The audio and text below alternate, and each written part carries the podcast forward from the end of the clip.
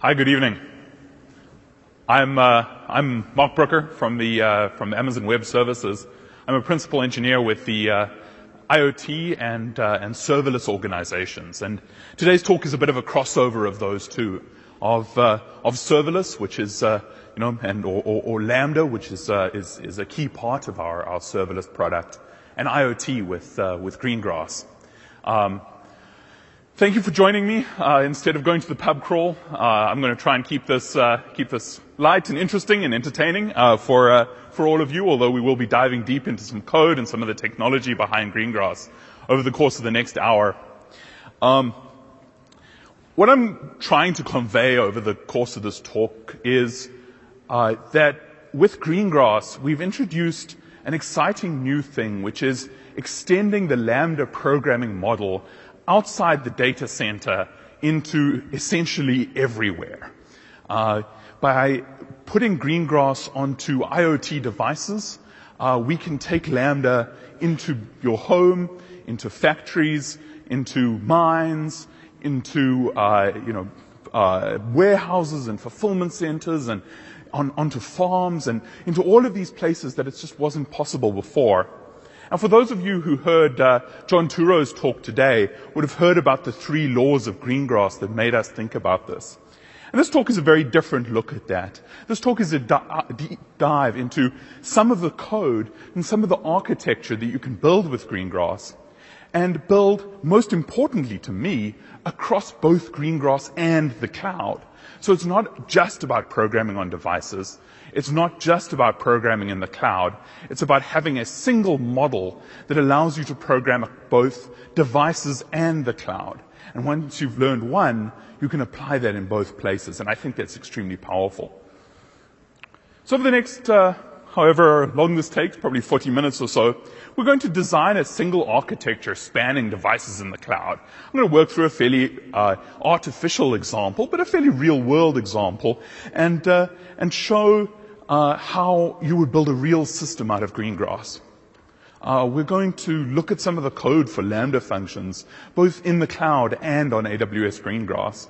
And uh, I'm going to try and highlight some of, uh, some of the important bits of the API and important bits of the capability that we've built into Greengrass. Um, we're going to uh, we're going to work through the example architecture and, and why we made these architectural decisions, and I'm going to show a lot of Python code.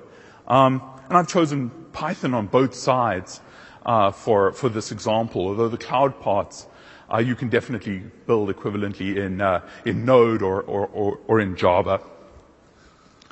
So part one, let's, uh, let's take a look at what we're building. So my world has, uh, has two places. It has a, uh, has a, a building on, on, on the left-hand side.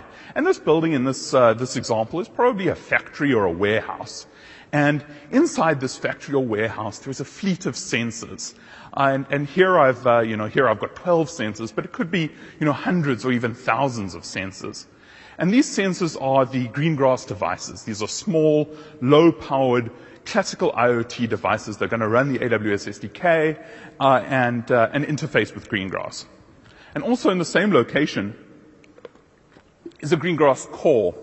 Uh, and, and this is a slightly more capable uh, piece of hardware, you know, something of the uh, of the Raspberry Pi size, um, or, or potentially bigger. And uh, and again, as uh, you know, as John highlighted in his talk, uh, we, we've set a minimum size for Greengrass's Greengrass core, but we don't believe there's a maximum size. We think that can scale up to uh, you know any piece of hardware you want to run it on. And then on the other side of the architecture, we have the have the AWS cloud. Um, and here I'm going to combine four different AWS products, and I'll add a few more as we go along. I'm going to use AWS IoT as a way of getting the messages from my Greengrass core uh, into, uh, into the cloud. Then when those messages arrive, I'm going to trigger a AWS Lambda function. So this is the, this is the cloud side Lambda I talked about in the introduction of the talk. And then I'm going to use SNS. So let me talk a little bit about, uh, about what this example is. The example I want to build here is a notification for a human when something interesting happens with this fleet of sensors. Um, and uh, in this case, I'm going to, uh, I'm going to highlight what Greengrass can do by saying that some of these sensors are temperature sensors. They're, they're, they're smart thermometers. And some of these temperatures are humidity sensors. And what I want to alarm on and what I want to tell a human about is when the combination of temperature and humidity cross certain thresholds at the same time. And those of you who have run big facilities will know that sometimes when temperature drops and humidity rises, condensation can form, and that can be bad for product, it can be bad for electronics, it can be bad for all sorts of reasons. So in this example, I'm going to go through building something that will tell a human via SNS, so that could go to mobile push, uh, it could go to SMS, it could go to email, tell a human when these thresholds are crossed. So we're going to build the first part of this on the cloud side. Uh, and this is, uh, this is in, in Lambda. So, uh, first, what is AWS Lambda? And this is, uh, this is straight off the detail page uh, at, uh, at aws.amazon.com. AWS Lambda allows you to run code without provisioning or managing servers.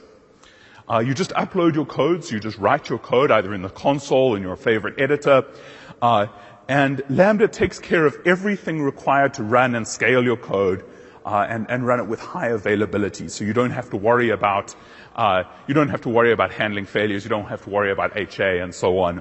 And for those who are interested in Lambda, there's a full uh, a full day of, of, of serverless focused talks tomorrow. You can set up your code automatically to trigger from other AWS services, or you can call it directly from a web or mobile app. And in this case, in this example, I'm triggering from another AWS service. And in particular, I'm triggering from AWS IoT. So I'm going to get my Greengrass core, and I'll, I'll, show you how to do this later in the talk, get my Greengrass core to send an MQTT message to AWS IoT. And AWS IoT is going to trigger the Lambda function I'm about to write. Uh, and it's going to implement this business logic about, you know, t- should I tell a human? And uh, so let's let's dive in and look at uh, let's dive in and look at the code. So specifically, we're looking at the uh, at the cloud side code, and this is uh, this is the bit of the architecture in the in the orange box.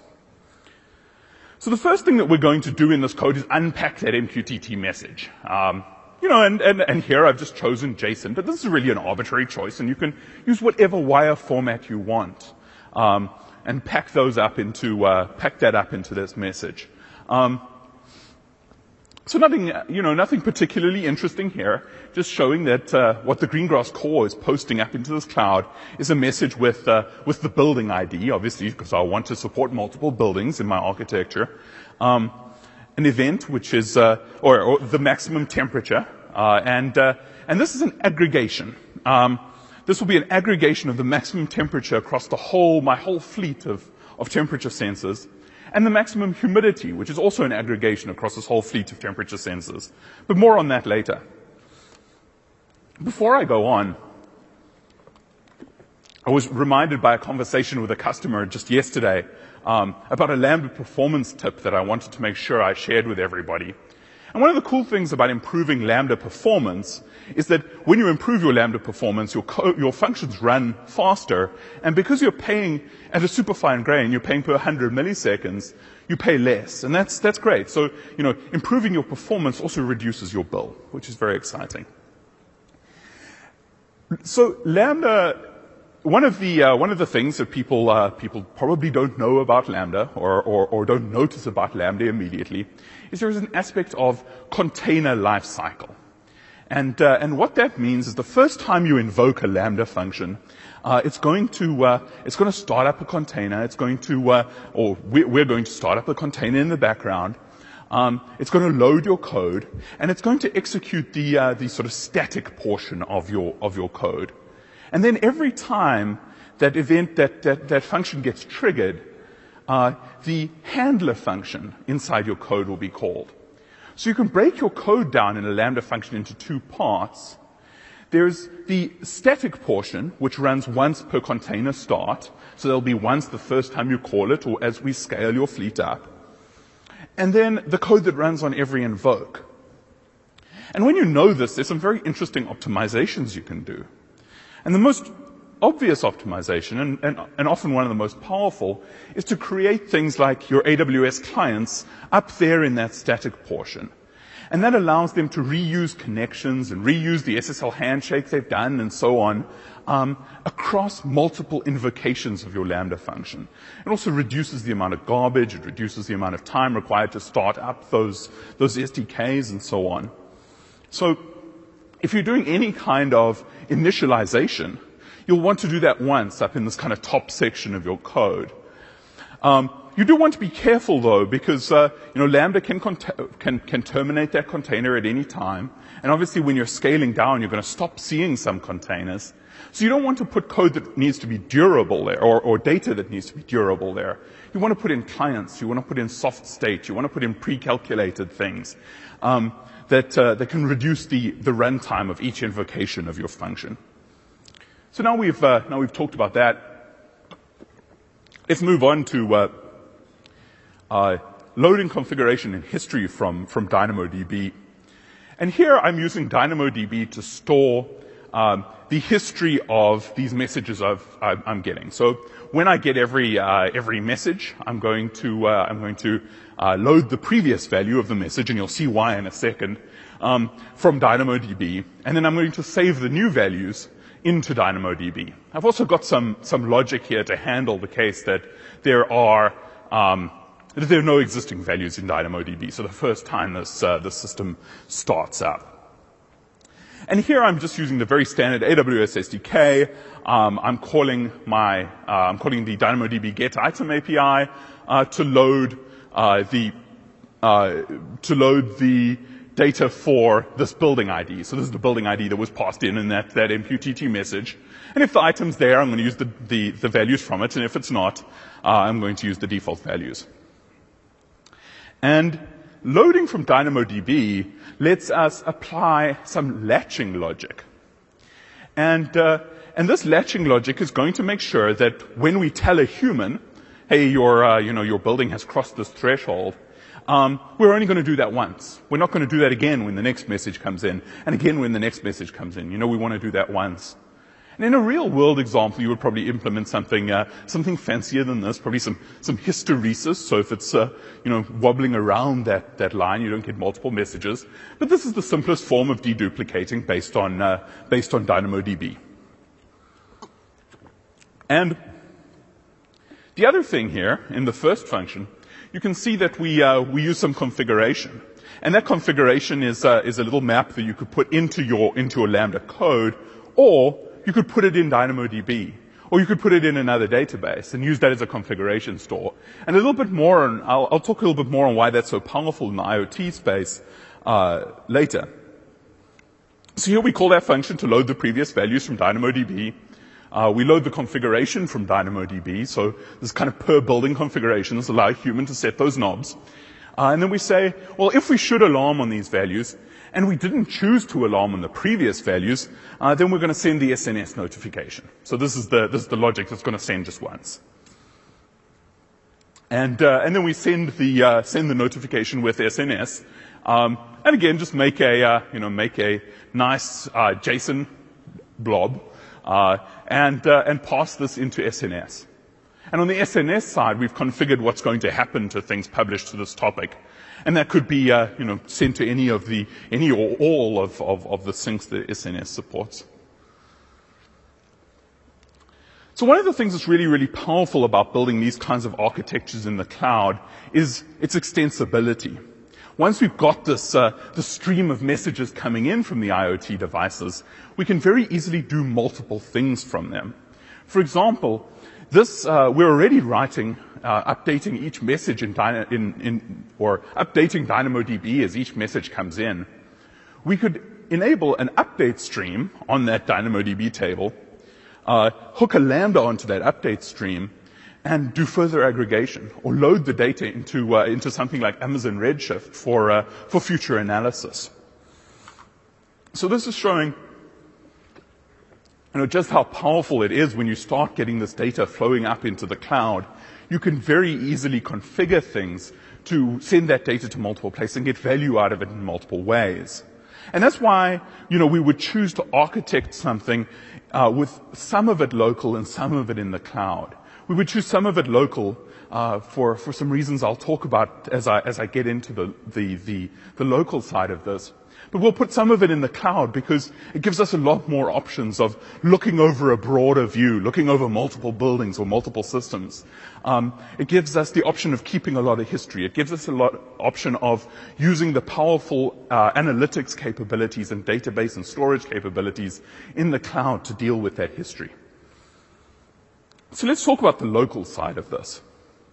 Um, and here I'm going to call this local filtering, but really this is a this is a few things. Um, what we're going to build on the Greengrass side is we're going to build a, a rate reducer. And we're going to build that rate reducer because in this example, and that, that came out of my head, each of these sensors sends its, uh, its data every second. Right? And if I have a thousand sensors in the building, that's a thousand messages a second of, you know, hey, it's 30 degrees. Hey, it's 30 degrees. Hey, it's 30 degrees. And each of those messages has fairly low value. So if this building has, uh, has unreliable connectivity or expensive connectivity, you don't want to be sending the thousand TPS of, of particularly uninteresting messages up into the cloud. Um, you also want to perform, you know, local. So, so what you want to do in Greengrass is to get those messages and filter those messages down. And in this case, what we're going to do is we're going to get the maximum temperature seen across the whole building and we're going to get the maximum humidity seen across the whole building. And we're going to, uh, we're going to post that up into the cloud once a minute. So you've got this thousand TPS, so 60,000 uh, messages a minute coming in from this fleet of sensors to the Greengrass core.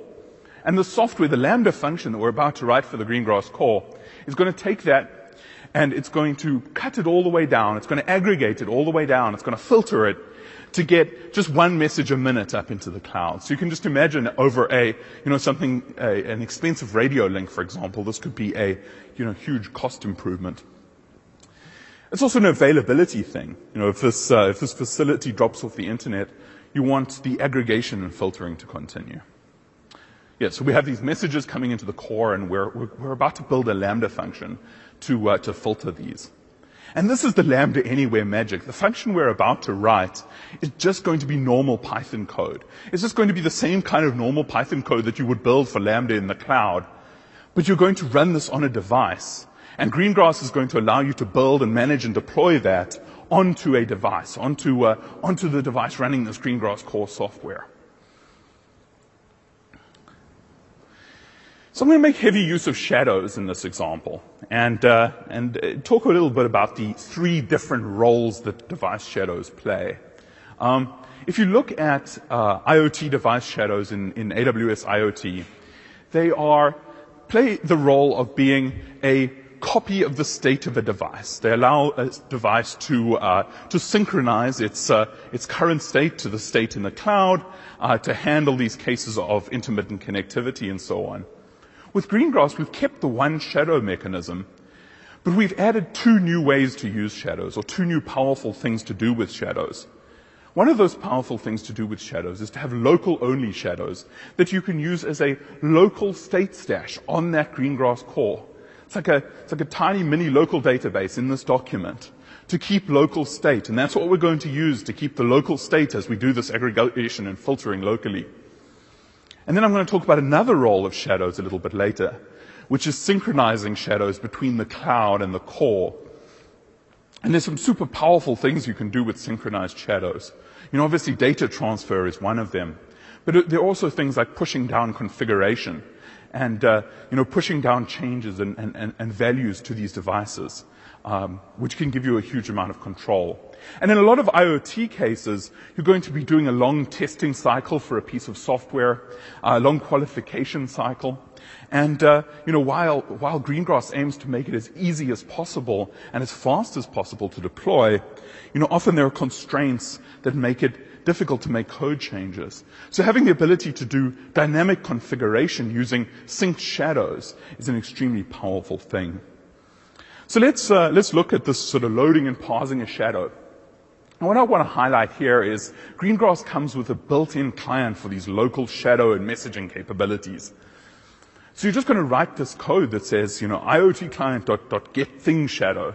Um, and, uh, and it's going to load the, the shadow for the thing. And in this case, the thing that this shadow corresponds to is the greengrass core itself.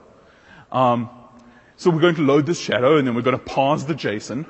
And then we're going to, uh, you know, we're going to, to, to get a version out of that shadow because this is good, uh, this is good practice. When you write some, write some state down, you want to version that, uh, that state to allow you to, uh, to do uh, optimistic concurrency control. And there's another role of shadows. There's a fourth role of shadows, is it allows you to do OCC type patterns, so optimistic locking patterns with lambdas on the on the device. So when multiple concurrent lambdas are running, you know, you can just imagine that, you know, two messages of these from, come in from, from these, uh, these sensors at the same moment. Multiple concurrent lambdas are going to start up, and you don't want them to tread over each other and do something illegal. So we're going to use the version in the shadow uh, to, to make sure that we're doing the right thing in that concurrent case. And then, again, um, we are going to handle the case where there is no shadow. So this is the bootstrapping case. Just like we saw with local, this is the bootstrapping case that says, well, there is no shadow. So I'm just going to start off with some, um, you know, some uh, default state. And, uh, and this default state is, well, you know, we haven't written down any, we haven't written down any aggregation state. So the architecture I'm building here, the sort of little mini in, in, in this function architecture, is I have the MQTT topic, which all the sensors are talking to. I have my lambda function, and then I'm going to use a, a, shadow to record the high water mark. So that's these maximums that I'm aggregating. You know, aggregating the maximum temperature and the maximum humidity that I've seen from that whole fleet of sensors. Um, I'm going to use another shadow to, uh, to record the last time I posted to the cloud. And this allows me to do this kind of once a minute thing with messages coming in every second. I want to say, you know, oh, I'm, I'm getting, I'm getting a thousand messages a second. Oh, I haven't posted in a minute. I'm going to post that data now. Um, and Greengrass will provide you with two ways to do this. One is the pattern that I'm using here, where I'm using the shadow to say, how long ago has it been since I last posted this, uh, this message up to the cloud? Oh, it's been a minute. I must, I must do it now. It's also going to provide a, a, a event or, or, cron type functionality where you can say, run this Lambda once a minute. So that's an alternative architecture, which I haven't chosen here because I like to keep this to one, uh, you know, one function. And then I'm going to use an MQTT topic in the cloud to send the message from my Greengrass core to the cloud, which is then going to go to that Lambda function that we saw earlier.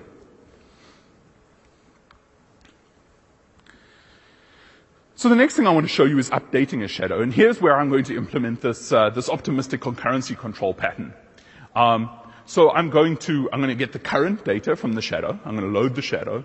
Um, then I'm going to say, well, if I, if I should update the shadow, which, uh, which means that, you know, I'm getting these messages in the right order and I don't want to, I don't want to clobber things. I'm not going to go into the logic there. Um, I'm going to create a new shadow and then I'm going to try and update the shadow. And this is a conditional update where I'm going to say update the shadow only if the new version is one more than the old version. So only if I'm moving the version just one forward at a time. And you can see that if two lambda functions are concurrently running trying to implement this logic, they're both going to load their shadows. They're both going to decide, oh yeah, you know, I need to update. One of them is going to win the race and update in place. The next one is going to lose that race. And at the moment it loses that race, update shadow is going to fail. So instead of it clobbering the, the, the update of the first lambda, it's going to, uh, it's, it's going to notice that uh, it's about to do the wrong thing, and it's going to start this loop again. And it's going to get the current record data, and it's going to apply the business logic again, and so on. So in this way, we deal with all of these concurrency situations, and it's a very simple, powerful pattern for dealing with those issues. And we can do that because the local shadows on the Greengrass uh, have these strong semantics around, um, around updates. And then, as another best practice here, in this loop, I'm going to sleep with jitter. So I'm going to, uh, I'm going to sleep for a random amount. Uh, and, and the reason I'm going to do that is uh, if I slept for a, uh, a fixed amount and I got, say, you know, 10 messages at the same time, I would get, uh, you know, one of them win the race and nine lose the race. And then all those nine would start again at the next moment. And one of them would win the race and eight would lose the race. So we'd have this really kind of long linear thing where I'm kind of doing, you know, way, way, way, way too many tries. So the nice thing about doing a little bit of jitter here is on the second round, these things are going to be spread out in time and be much less likely to clash. So this is a decorrelation in time, and it's another good best practice when, you know, when retrying things uh, in, in the face of concurrency. And then I'm going to use the other, the, the, the other capability of Greengrass, which is messaging, um, to publish an MQTT message to the cloud. And here again, I'm going to use that shadow uh, to uh, to say, okay, well, when when last did I publish to the cloud? Um, and and here again, I need to handle uh, I need to handle the concurrency case where uh, you know there are multiple lambdas trying to do this. So I'm going to say I'm going to try and update a shadow um, to say, you know, I'm, I'm going to post now, um, and uh, and I'm going to do that again with this version check. And again, I'm going to go back to the beginning of the loop if my version check fails, so I can handle the case where there are, are concurrently executing functions. Um, so what, what, this code does is it loads that, uh, it loads that data from that shadow. Um, it, uh, it, it, it, says, should I publish this? Which is the application of business logic saying, well, you know, has it been a minute since I last published this, uh, this piece of data? Um, if it has been, uh, then I'm going to try and update the shadow with, with, the, uh, with the version check. Um, and if that works, then I'm going to use the built-in SDK to do an MQTT publish. And that MQTT publish is going to happen locally. I'm going to publish that message to, uh, to, to, the Greengrass, uh, the Greengrass core software and the Greengrass core software is going to forward it up to the cloud for me. And the nice thing about that is I don't have to deal with the failures of talking to the cloud here in my code. Greengrass Core is going to deal with the cases of intermittent connectivity for me. It's going to deal with retries. It's going to deal with all of the realities, all of the ugly realities of the real world um, for me, and I don't have to worry about that in my code here. Uh, and once again, I'm going to do this kind of decorrelated sleep uh, to spread my functions out in time. Um, and then I don't have code for this, but I also want to say that for all of these pieces of business logic, you can configure them using a, a shadow sync to the cloud. And that's cool because it lets you use the synchronized shadows where you can, uh, you know, change the values on the cloud side and Greengrass Core will synchronize that shadow down to the cloud for you, down to the device for you, uh, in the background. And again, dealing with all of these messy realities of the real world. Um, which can allow you to say, oh, well, you know, it's winter, so I'm going to set my thresholds at a different place. Or this alarm's been super noisy and I don't think there's a real problem, so I'm going to increase my, you know, increase my thresholds.